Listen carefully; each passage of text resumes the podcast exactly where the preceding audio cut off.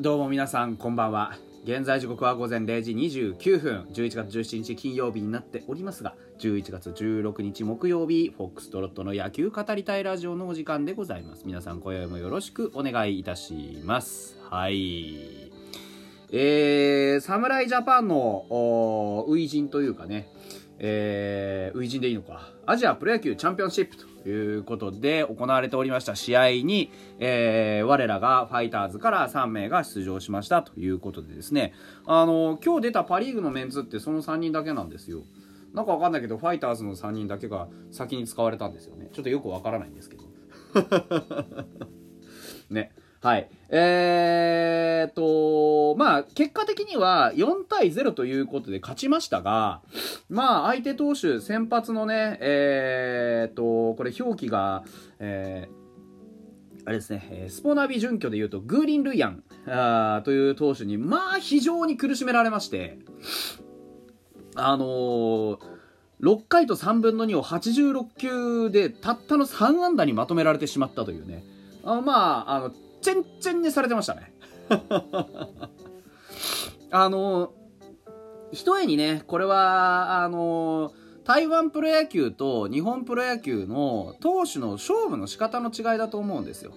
で、台湾のピッチャーね、今日、フォアボール最後に投げたチェンボーチン以外は一つも出してないんですよ。それなりの球数投げてるんですけど。うん。まあ、当然ね、日本はちょっとレベルがまたちょっと違いますから、フォアボール2つ、赤星が1つを最後に投げた田口が1つ出してるんですけど、にしても全然違うじゃないですか、内容が。うん。これなんでかっていうとね、結局、台湾のピッチャーっていうのは、これはもう台湾野球の話になるんですけどね。台湾野球の特徴としてあの素直な勝負をしたがるというのがあるんですよね。あのストレート勝負とかっていうことではなくって勝負の仕方が素直ってことです。要は例えばですよ。日本のプロ野球っていうのはあのねそれこそ象徴となるのが山本由伸じゃないですか、ね、古くはダルビッシュもそうだった。で何が言いたいかっていうとストレートを中心とした変化球投手が多いんですよね。で山本由伸もやっぱりフォークだったりカットだったりっていった、ね、カーブも含めて非常にあの様々なあ球種を使い分けます。まあ、ダルビッシュもそうでした。あ七色の変化球と言われてねカーブだったりフォークだったりチェンジアップだったりフォークツーシームカットボールスライダーといろんな球を決め球にしてきました。でそんなようにストレートを軸にいろんな方向に変化をするという球を混ぜ込むことによって日本のピッチャーってのは駆け引きで、えー、抑え込んでいくというタイプのピッチャーが非常に多いです。で逆にねあの台湾のピッチャーじゃあどういうピッチャーが多いのかっていうと皆さんも見てて分かったか分からないんですけど特にやはりこうストレート勝負をゴリゴリ押し付けてくるというわけではなく素直にゾーンの中で自分のあのボールの強さを使って勝負をしてくるタイプが多いんじゃないかと思います。うんあの当然変化球にしてもストレートにしてもきちんとゾーンの中で勝負をしてきますしその上で高め低めだとかいろんなコントロールのブレっていうのもありますですから打てそうで打てないそういう勝負の仕方をこの若いね、えー、日本のプロ野球選手たちは知らないわけですよ。うん、なんでかっていうといつも一軍で、ね、試合に出てるような子たちはそういった駆け引きの中要はね山本由伸をピラミッドの頂点としてきたねあの日本プロ野球の中でもやはりいろんな変化球だとかに対応するだとかタイミングずらしに対応するだとか技術的な面での対応を試合の中で、あの求められることはあってもやはりストレートだとかストライクゾーンの中に収まる球をしっかりとしばいてきなさいと。いうような勝負の仕方を徹底される場面っていうのはなかなかないわけですよ。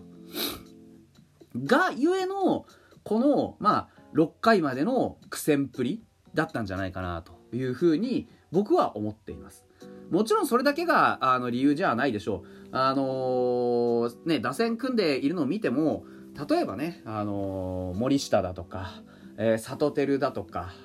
はね、あのー、日本シリーズまでしっかりやりきってますから、状態がまたちょっと違うよっていうのがあるじゃないですか。でも、ですけど、例えば他のね、岡林だとか、あ例えば、そうですね坂倉あ牧秋広といったところはあのまあ、シーズン中そこそこ良かった、ね、ある程度結果を残してきた若武者ですけれども、なかなかこう、なんていうんですかね、クライマックスも含めて考えても、ちょっと試合がね、空いてしまっているっていう現状がありますよね。真剣勝負がね。うん。ですから、あの、試合感って言った意味でも、ちょっとやっぱり難しかったところはあるのかなと思います。まあ、その証拠にね、サトテルもいいヒットを打ってましたし、森下も触れてる、ね、ホームランなんか打ってすごかったですね、やっぱりね。そういうこう勝負強さっていったもんやっぱりあるのかなと思いました。で、万波もね、打点を稼ぐことができましたし、あのー、やっぱりセリーグのバッター中心だったね、打線の中で、割かし存在感を示したのはやはり森下だったかなというふうにも思いますしね。うん、ここは日本シリーズでもしっかりバット触れてたっていう面でもありますし、森下自身が、やはりそういう、あのー、ていうんでしょうね、メンタルの大きなブレというのを作ってないなっていう感じもしました。うん。まあ、翻ってファイターズの選手見ていくとね、あの、打線の中で万波の存在感ね、なくはないんですけど、やっぱりちょっとこう小粒な、なんですよね、あの、結果の残し方に見えちゃいますよね。野村もそうでした。やっぱりバット振らなきゃ結果出てこないよっていう中で、あのまあ、見極めてフォアボールを選ぶっていうのも一つの手だとは思うんですけど、やっぱり、見ている側としたらね、えー、粘ってフォアボールっていうのも結果の一つとしてポジティブなものではあるんですけど、まあ、言って点数そこそこある場面ですから、ここは俺が決めてやるんだと。ここで俺は、侍ジャパンの一員として一旗あげてやるんだっていうような、ちょっとその強い心の持ち方を野村祐希には見せてほしかったなっていうのはどうですかねあのー、高望みなんですかね僕はそんなことないと思うんですけど、野村祐希の潜在能力をもってすればそれぐらいのことはできてしかるべきじゃないかなと思うんです。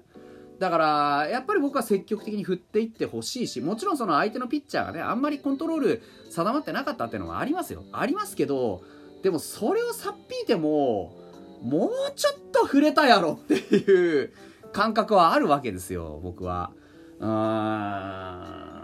ん。ね、やっぱ高めの甘い球っていうのを逃してましたし、まだまだ、まあ、バッターボックスの中でストライクゾーンの、まあ、見極め方も含めて勝負っていったものの引き出しが少ないなと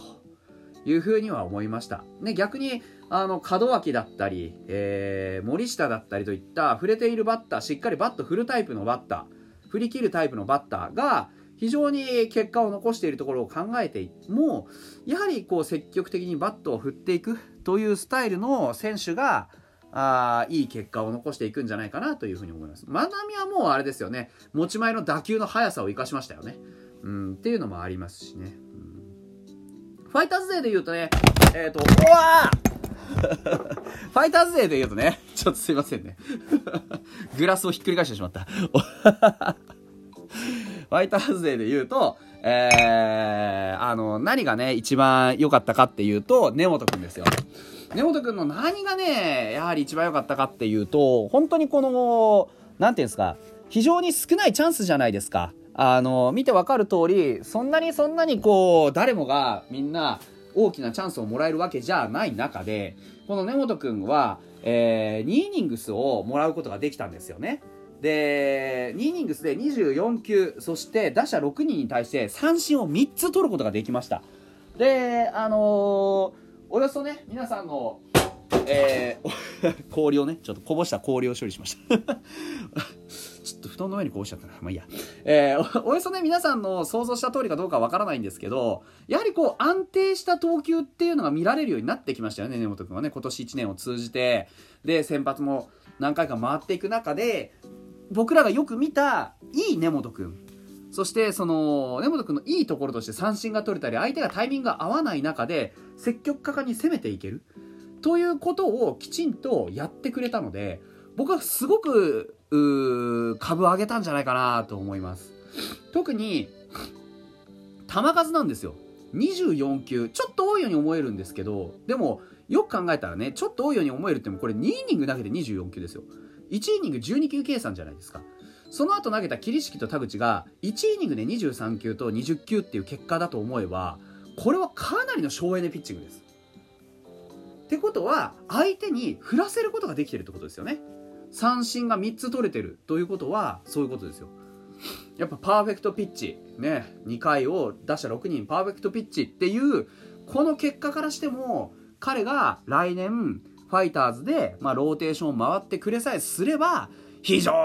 に大きな戦力になるということがしっかりわかるわけですよね。そして実はですね、この3人以外にも、大きく注目を浴びた選手が1人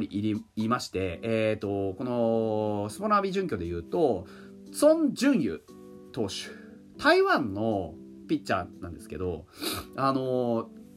あれですね、えー、ファイターズがかねてからあ注目をしていると。稲葉 GM もしきりに会いに行ってるよっていう、えー、この間の NPB への移籍を目指して台湾でフリーエージェントになったという投手なんですが、今日ちょっとね、あの、あまり合ってなかったかなって、コンディションそんな良くないのかな、整ってないのかなっていう感じでした。ちょっとね、あの、キレもあんまりなかったですし、そこまであの、いい球投げれてなかったような感じがありました。えー、結果としては、えっ、と、2アウトを取ったところで交代になりましたね。最後のイニングでね。27球、3分の2回を投げて27球、打者6人に対して被安打4、えー、失点が3という結果になりましたが、まあ、コンディション整ってくればね、またちょっと違うのかなっていうふうに思います。あのー、最近はね、えー、スンイライ、えー、スンイーレか、スンイーレ、えー、投手を取ったりとかね、ちょっとワンボーロンは、あの、残念ながらさよならになってしまいましたけれども、台湾との交流も活発になってます。補強、ぜひね、あのー、いい